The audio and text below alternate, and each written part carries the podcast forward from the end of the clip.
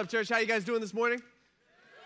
All right, okay, all right, I hear you. Second service, you guys got your extra sleep today, so you're well rested, I can tell. Um, I don't know about you, but for me, once in a while, I will. Uh, I don't. Again, I don't know if "reflects" the right word, but uh, I'll be thinking about you know, I'm like, man, I just have not been eating that well over the last like couple months, and I kind of feel guilty about that. I don't know. I think it's just because of the society we live in, the world we live in, and I'll just, you know, I'll be like, hey, I should probably like try to eat better over the next uh, couple weeks, and I don't know if that helps me at all. I just, but it does make me feel better on the inside, and I'm like, hey, I'm being a, I'm being a good person.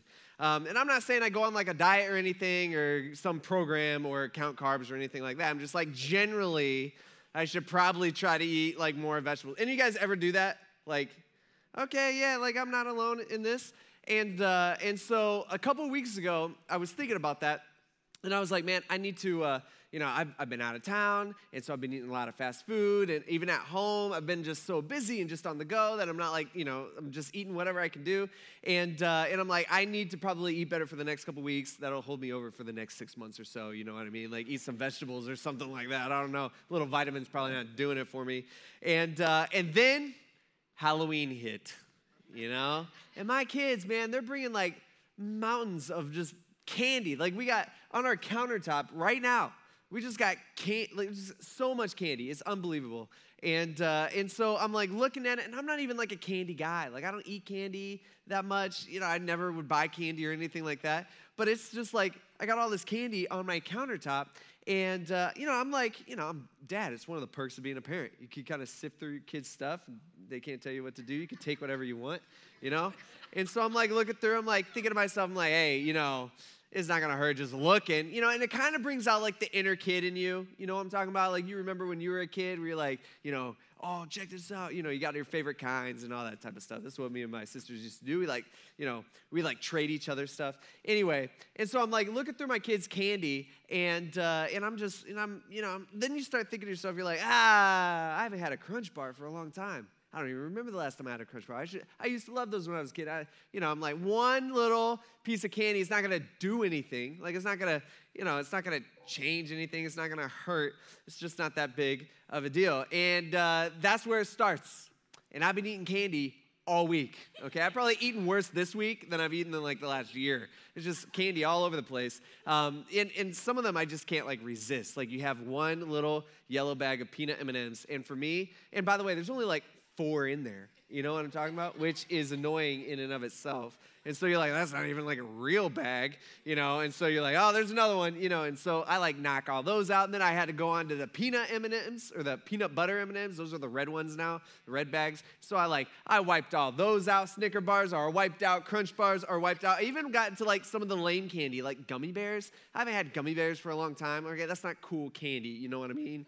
And so I'm like, even going through that, I wiped all those out because I've had gummy bears for a long time. And I'm like, hey, this is actually pretty, pretty good. I, it reminds me of like being a kid. And the problem is, what I'm doing when I'm doing that, or really where it all began, is I chose to flirt with the idea, right? Like I'm looking at it, I'm thinking about it. Then you start rational, rationalize it, rationalizing it, saying, hey, this isn't going to do anything. It's not a big deal. It's not going to hurt. And um, and that's an example of something that really doesn't even matter. But this is what, um, that's the exact same way that sin and temptation works in our lives. It does the same thing, okay? It's, it's tempting. And so today, what we're gonna do is we're gonna see how Joseph deals with temptation in his life. Now, the last three weeks we've been going through uh, this the life of this kid named Joseph it, way back thousands of years ago in the Old Testament.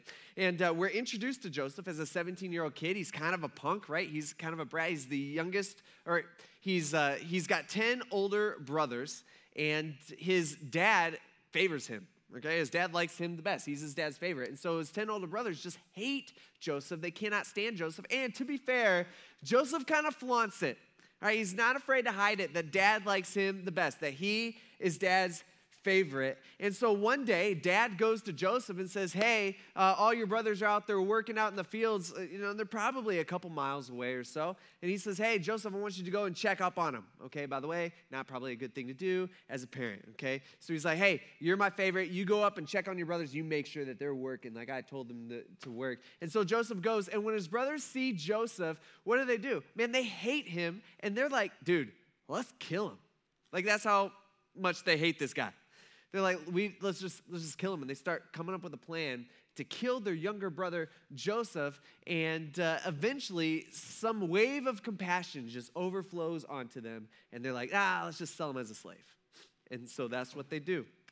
They sell their younger brother as a slave uh, to some foreigners who are just kind of um, traveling through. And that's where we left off a couple weeks ago. Uh, Joseph, he is, uh, his, his brothers, if you could picture this, they're waving goodbye. See you, Joseph, you know, and they know that they'll never have to deal with Joseph ever again. He's being taken to Egypt. That's long way off. He's taken to some distant country.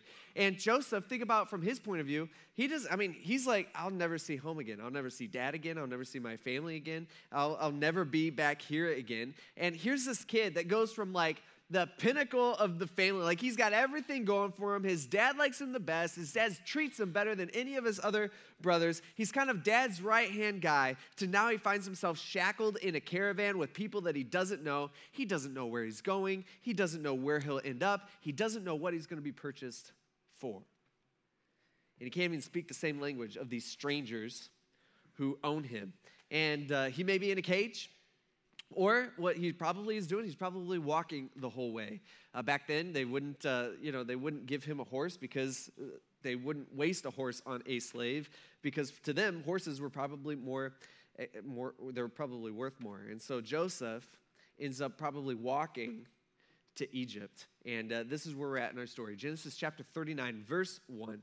It says, Now Joseph had been taken to Egypt, and an Egyptian named Potiphar, an officer of Pharaoh, who was the captain of the guard. Now, uh, this is important. Uh, Potiphar is uh, he's gonna this guy he's gonna come up a lot in our story and he's gonna play really a major role for the next few weeks uh, potiphar happens to be the captain of the guard meaning this dude worked for pharaoh okay now at this point in history egypt was the most um, civilized nation on the planet i mean they were the most powerful nation on the planet and so pharaoh is the most important man on the planet. He's the most powerful man on the planet. And so here we got uh, this guy, Potiphar. He works for Pharaoh, and uh, he happens to be in charge of Pharaoh's like secret service. Like that's what he does. So Pharaoh's got his huge army. He's got the most elite guys. Those guys protect Pharaoh. He's like his secret service, and Potiphar is like the elite out of the elite. He's in charge of those guys. And so we can assume that Pharaoh and Potiphar were probably pretty good friends. And uh,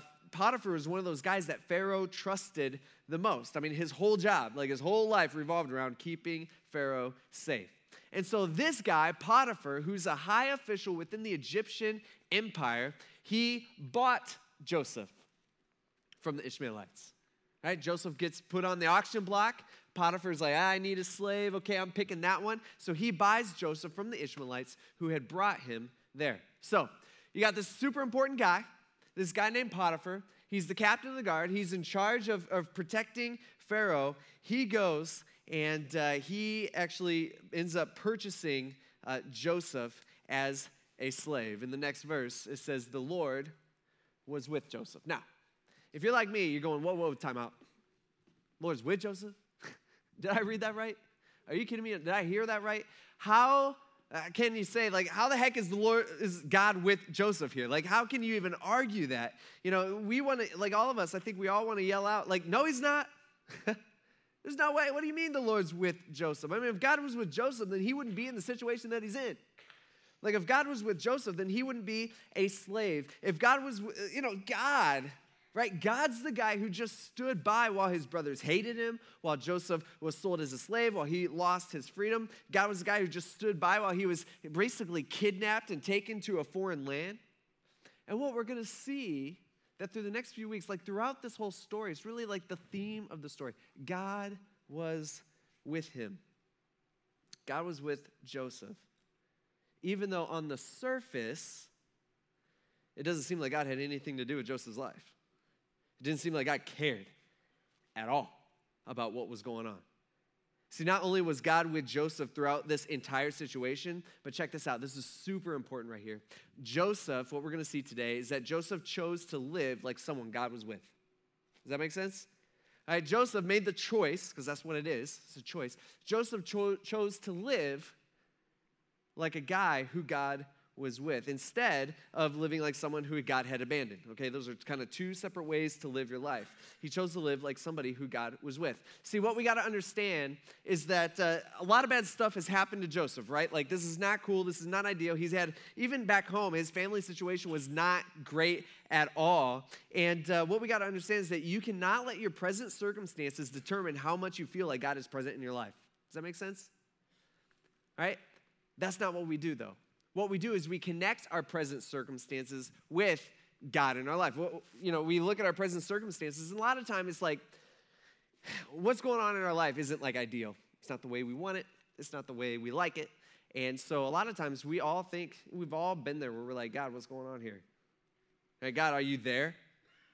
Right? Some bad thing happens in our life. We're like, where are you?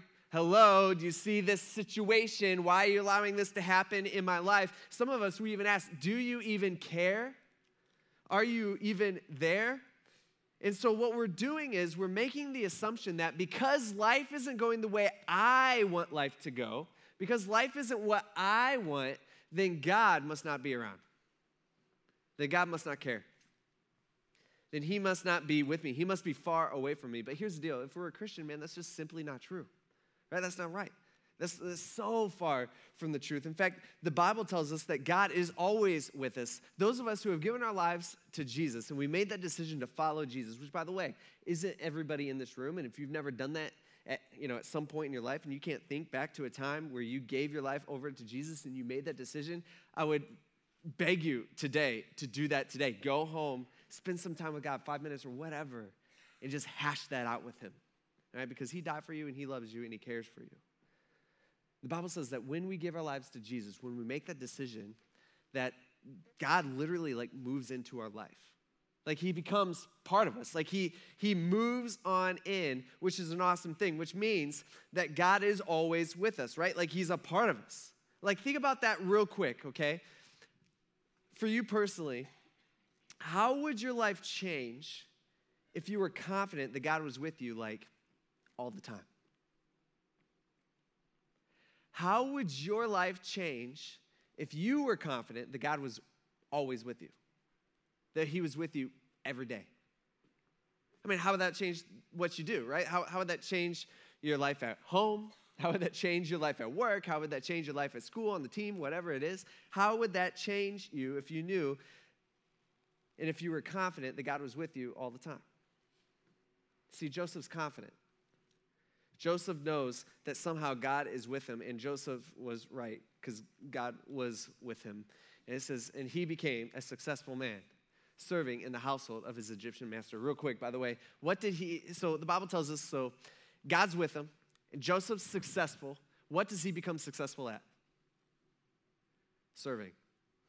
Wait, what? I don't want that type of success. You know what I mean? He becomes successful at serving. That's not how we view success, especially here in our world. How do we view success? We view success as like, well, I'm working up the ladder, I'm getting good grades, um, I'm, I'm, getting that promotion at, at, at work, and you know, I'm over more people, and I'm, I got more authority. That's how we view success. That's not how God views success necessarily, and that's not what was going on in Joseph's life, right? Joseph became a successful man, and he became success, successful, particularly in serving the household of his Egyptian slave owner master. Okay, that's how he became successful. That's what he became successful at. Next verse. It says, When his master saw that the Lord was with him and that the Lord, um, that, and that, sorry, when his master saw that the Lord was with him and that the Lord made everything he did successful, it says Joseph found favor with his master and became his personal attendant. Now think about this. Even Potiphar recognizes that something's just different about this kid. Right? I mean, Potiphar notices, he's like, everything that Joseph does, you know, somehow he does really, really, really well. And so he puts him in charge of everything. He becomes Potiphar's like legit personal attendant. So Potiphar, he also put him in charge of his entire household. And then he placed them, placed all that he owned under Joseph's authority. It says, From the time that he put him in charge of his household and of all that he owned, the Lord blessed who? Potiphar, right? The Egyptian's household. Right? Think about that. The Lord, so the Lord's with Joseph. And Joseph's got all this success going on. Who gets blessed for it? Potiphar, the slave owner. I mean, you ever think Joseph? I mean, think about this. Joseph's a teenage kid at this point. He's like 17, 18, 19 years old uh, during this time. Uh, do you ever think Joseph's going, hey, hey, everything I do seems to go really well for that guy? you know what I mean? Like, well, everything I get all this success, but I don't get like I don't get blessed for it. Like nothing. I, it's not like I'm moving up or anything. It's not like I'm getting I'm making more money now. But Potiphar sure is. Potiphar seems everything's going well. Like, don't you think you ever wonder, like, hey God, if you're with me, like it would be nice if once in a while you bless me. Particularly, I could really use like freedom right now. That'd be really nice if I wasn't a slave or a servant anymore. You know, that's what I would really appreciate. But uh, but whatever you know you want, God. You ever think He thought that? Like, here's Joseph. He doesn't get set free. He doesn't get a raise. He doesn't get better benefits. He doesn't get more vacation time, okay? He doesn't get any of that stuff that we want. You know what he gets for doing well? More work. Did you notice that? He's doing really good. And here's Potiphar. He's like, hey, man, if you're doing good in that area, I'm going to give you this area, and I'm going to give you this area. And so he gets, he really just gets more work. And so the Lord blessed the Egyptian's household because of Joseph. And the Lord's blessing was on all that he owned is in his house and out in the fields, everywhere. Everything that Joseph touched went really good. It says, and he left all that he owned under Joseph's authority, and he did not concern himself with anything except that the food that he ate. So apparently, the one thing that Joseph didn't do was cook for Potiphar because um, he must have been a bad cook. I don't know. But uh, he didn't make his food, it sounds like. And so here we got this guy, this kid, right? He's a teenager, and everything that Joseph does, he's successful. You know people like that?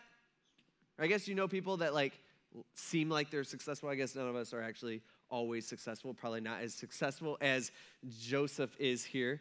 But sometimes for me, I'll be um, on my computer or whatever, and then something's just not working right or it's not connecting to the printer or whatever it might be. And so what I do is I call Nick, and uh, there he is. Okay, same place last service. Have you moved at all? Probably not. Okay. Um, anyway, so I'll call Nick and I'm like, hey, uh, can you come? My computer's not doing this right, and help me out here. And so Nick will come, and he just, he just touches my computer. He just like touches the keyboard. I don't know what it is. He lays his hands, he graces his hands on my keyboard, and it's like, it works. It's super annoying. Because I'm like, dude, I'm not an idiot. I promise. It didn't do that. I tried that, you know? And he's like, what? It's working now, you know? And it's like, I hate you. I don't hate him, but um, I'm glad he touches my computer. The Lord's with him, okay? That's what's going on, and God's not with me when it comes to that, I guess. But uh, here's Joseph. Like, Joseph, he's the perfect employee. Okay, he just he just is. Like, here's this guy. He's just a flat out old school hard worker. Like that's what he is. He never does the bare minimum. He never ever cuts the corners. And when Potiphar tells him to do something, you know what he does? Joseph does it better than what Potiphar even asked for. Joseph, check this out. Joseph goes above and beyond every single time. Can you imagine that? No, because none of us do that, right? Every time. He's successful in everything. And think about it this is just a kid. He's, he's 18, 19 years old. I mean, like, this is a miracle, right? I think we can all agree. Um, you parents can agree on that. Some of you guys, you can't even get your kids to spend 30 seconds to make their bed every morning. You know what I mean? And, uh, and here's Joseph. He's, he's, he's going above and beyond every single time. See, this kid, I mean, there's just no way to explain it. God's with him. And he is living like God is with him. And so Potiphar, he notices. He notices Joseph. He notices all the success he's having. Potiphar's getting rich off this guy, and uh, he's not the only one that uh, notices him. It says Joseph was well built and handsome. Uh, this is one of those verses that I uh, had Kate memorize, and she uh, just inserts my name there and tells me every morning when I wake up. It's really nice. Zach was well built and handsome. Thank you, Kate. All right. Um, but anyway, here's Joseph. I'm talking to everybody in here, okay? So there's all different age groups. So for you high school girls, okay, Joseph's hot all right? That's what that means. That's the Bible trying to tell you. Joseph, he is just a good looking guy, and uh, he's also ripped. And so everything about him is attractive to, to a woman, okay? Think about this everything. All right, here's this guy. He's a hard worker. Okay, I know you women like that, okay? He does what he's told. Yeah, can't go wrong with that, right?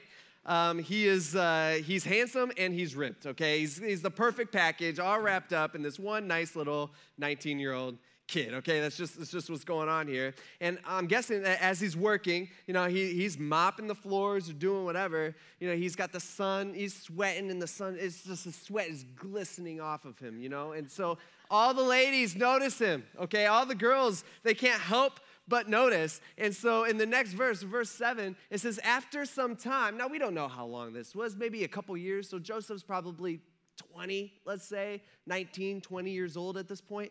Says, His master's wife, she notices little old Joe in her house working for her with the sweat glistening off of him. And she looked longingly at Joseph and she said, Sleep with me. Yeah, something like that, you know?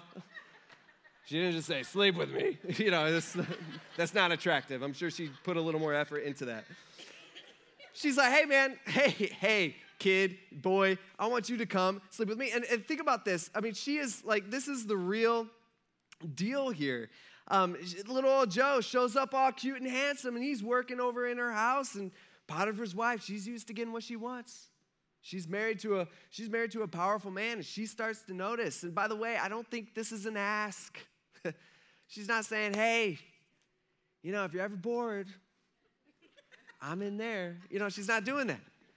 I mean, this is more of a, "Hey, Joseph, you're looking pretty good today. Um, you're my slave.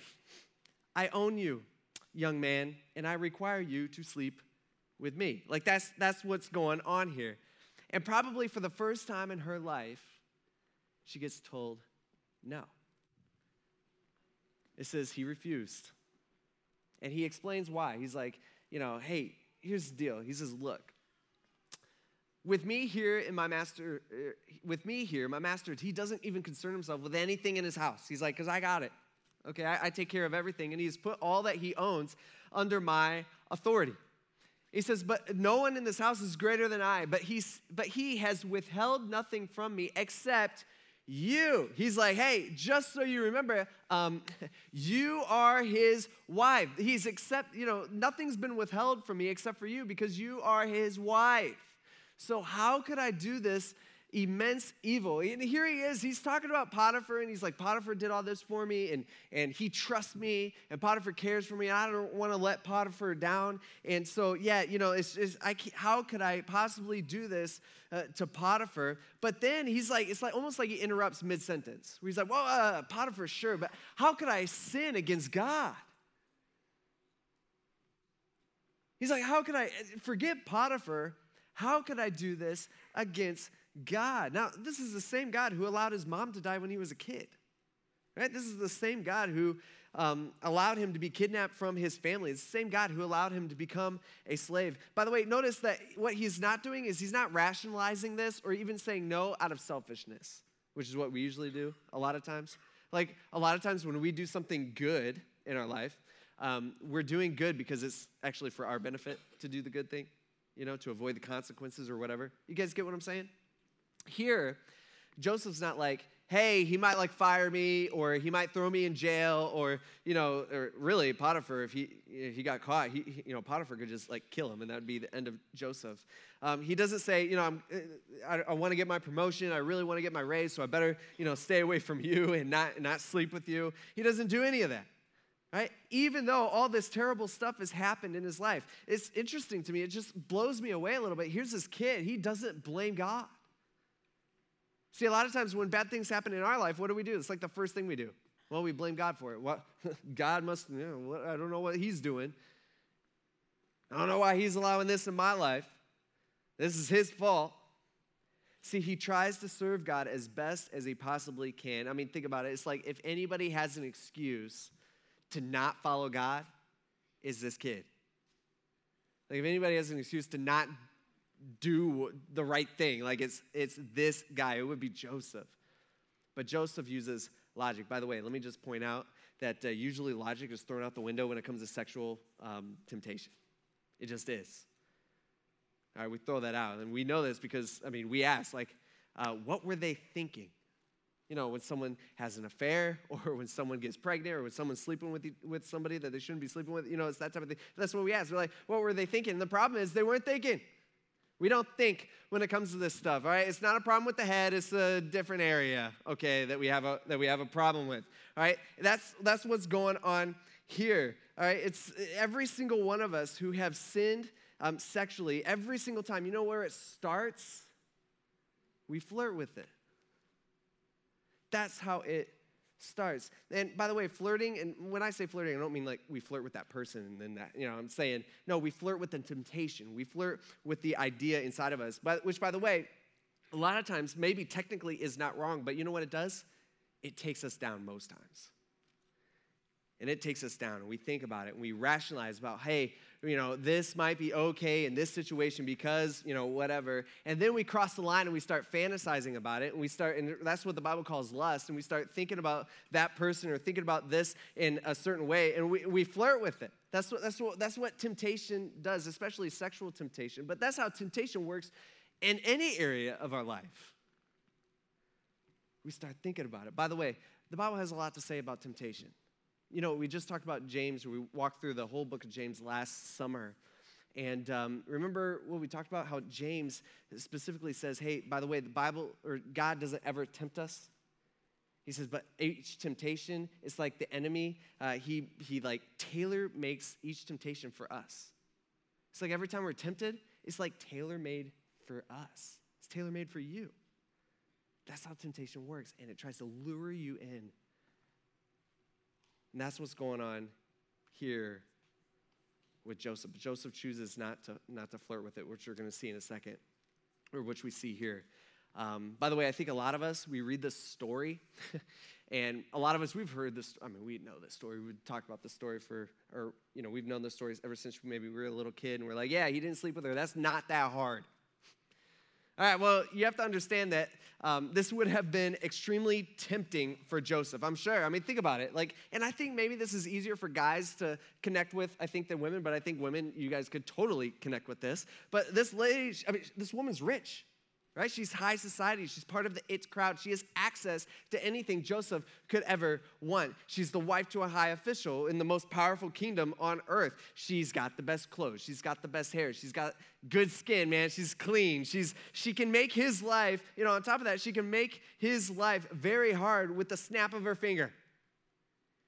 You know, she could probably end his life with the snap of her finger. And so my guess is that being that she was married to a really powerful man, that she was probably a very good looking herself. In fact, she was probably drop dead gorgeous. And here's Joseph. He's 18 to 20 years old. He's lonely. He's got his hormones raging and all that kind of stuff going on. You know, and like think about this, men. I'm specifically talking to you right now. Men, do you honestly think that you would have the courage to say no like Joseph did?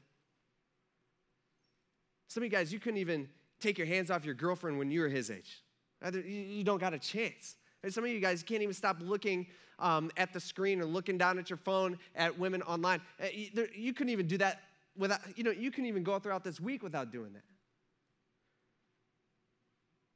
See, this is something, and this is impressive, and this probably isn't just something that happened one time or the first time she saw him. She's probably been dropping hints for some time now. You know, that's what that's what you do. You drop hints that that uh, that you like them. Um, a couple years ago, I was working with high school students, and we were going through this exact same story. And I was asking them, I like kind of pulled the, the, the students. I'm like, hey, what do you guys do to like, I don't know, let a guy or girl, you know, know that you like them and that type of thing. And I, uh, I got kind of the, the, a lot of the normal answers, but some of the girls' answer I like, I like couldn't understand. Um, and I still don't understand. This is probably some of the reason why they didn't have boyfriends at that time. But, uh, but I remember some of them were like, uh, well, I, I, we playfully pushed them. I'm like, yeah, just what a guy wants to be pushed around in public by some girl that he doesn't know, you know, likes her. The, the gr- good idea. Um, one was uh, be loud. Okay, no, you know what I mean? Um, get an attitude with them. Okay, yeah, like that works. One was like, one girl said, I tell him that I hate him. I'm like, what? You tell him, guy that you want, you know, you're like trying to get him to understand that you like him. You I'm like, this is, guys don't get any of that stuff, okay? I'm just telling you. If you're a high school girl in here, you're like, well, you know, yeah, that's, they don't understand. They're not picking that, that up, okay? See, Potiphar's wife, maybe she's not doing those things. I highly doubt she's doing any of those. So, you know, I hate you, Joseph. You know, I don't think she's doing that. Um, but, uh, but she's probably dropping some hints, and Joseph's just not picking them up, man. All right, he's not picking them up. So she just comes out and she says it. Actually, she commands it. It's like, hey, let's do this right here, right now. Nobody's around. And Joseph says, no. And you would think that would be the end of the story, right? I mean, you'd think like she'd be so embarrassed and she, this would be so awkward and she maybe she would be offended by Joseph that she would just leave him alone. But that's not what happens at all. It says she spoke to Joseph day after day. Every single day, she's begging him to come in and sleep with her over and over and over again. And he keeps saying, no. He says he refused to go to bed with her. Now, one day, he went into the house to do his work. And I picture Joseph, you know, I don't know, he's doing his thing. Um, it, by the way, the more that she, she, he says no, the more she wants him. And he's just, he's just mopping or whatever he's doing. You know, who knows what it is. And, uh, and he's mopping and she enters the room, right? And she's like on the prowl. She's like a cougar, right? Like that's, she's older than him. Okay, let's just call it what it is. And, uh, and she, he sees her and he's like, oh, not again. You know, he's like, I'll start mopping this way. And here she walks over to him and she places her hand on his shoulder and she grabs his shirt and she grabbed him by his shirt and she said, Sleep with me, you know, whatever that is. And Joseph is just like, you know, what do I do here? And he's, you know, it, it, he doesn't know, he doesn't know what to do. And he's just like, I got to get out of here. And he's dealing with the real deal, okay? Like this is, this is part of the reason why I want to dive in deep, deeper than normal is because I want you guys to understand. He's dealing with real temptation here. He could have her. Nobody else has to know. After all, she is his master. After all, all he would be doing is just obeying her. The temptation is real. She wants him, and his body wants her. That's what it is. And she grabs his shirt. It says, but leaving his garment in her hand, he ran. He escaped. And he ran outside.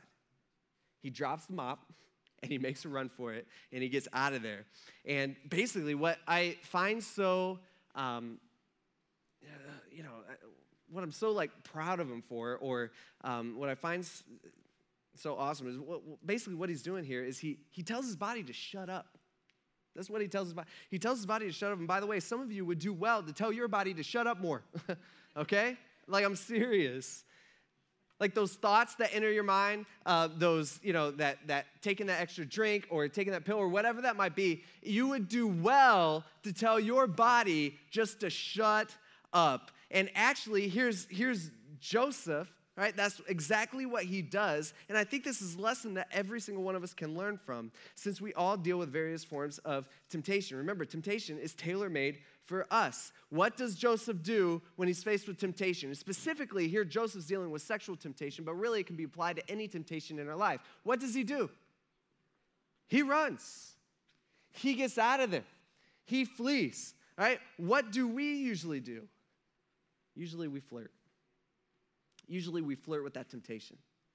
It's like the Halloween candy sitting out on the countertop. It's like, ah, just look it through. It won't be that big of a deal. Ah, just one won't be that big of the deal. And then you want more and more and more and more. See, we reason with ourselves. We think it won't be that big of a deal. We think my situation is different. We think, hey, anyway, some of us, we even come to the conclusion that, yeah, I know this is wrong and I know I shouldn't do this, but God will forgive me anyway.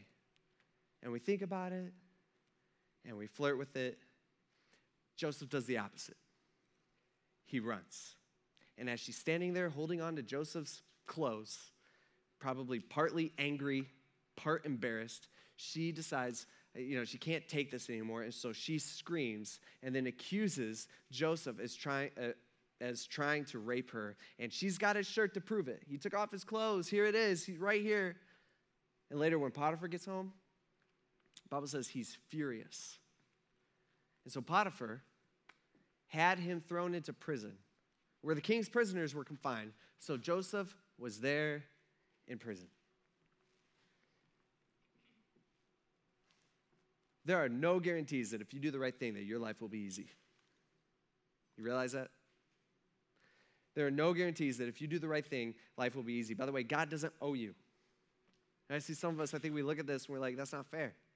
Why would God allow this to happen? We're like, that's not fair. Where's God in all this? And yeah, I think, you know, that's how we naturally think. But here's the deal, man. You don't want fair. Right? You don't want fair. All right, fair is that we all spend eternity in hell because we're all sinners and we all rebel against God constantly. That's what's fair.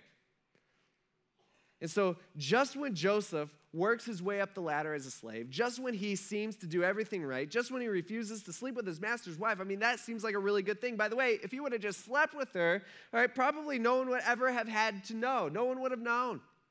She probably would have left him alone. But when everything seemed to be going Joseph's way, he wrongfully gets thrown into prison with no way to get out. It's not like he's got some trial date that he gets to wait for and say, you know, and argue his case. That's, he's, a, he's a slave. To, these, to the Egyptians, he's not worth anything. And so that's what we're going to pick up next week. Um, but here today, before we let out, what I just want to remind us is we get ready to go into the work week, and we all got our lives, you know, going on that we got, you know, that we'll get back to um, starting tomorrow.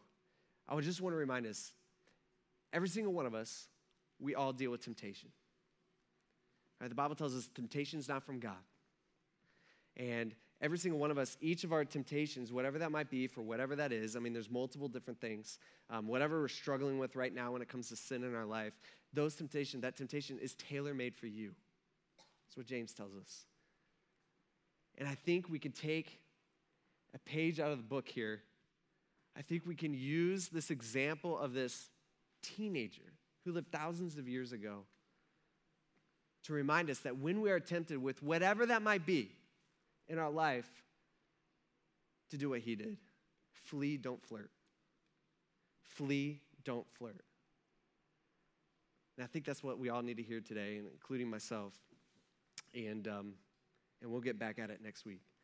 Uh, let's pray. Dear God, we thank you for this story. It's such a good story. I love this story, Lord. Um, there's so many things I want to talk about that there's just not enough time. But Lord, we ask that uh, you would help us, especially when we're tempted, which every single one of us we are, with all kinds of different things and sin in our life. God, we ask that you would help us to really flee and don't flirt. Help us to run, remove ourselves from the situation, get ourselves out of there instead of flirting with it, instead of thinking about it, instead of fantasizing about it, whatever that might be, rationalizing it, which we all do so much. We all do way too often. God, we thank you for this church and we thank you for this group of people that you brought together here in Tiffin. And uh, we ask this in Jesus' name, Lord. Amen.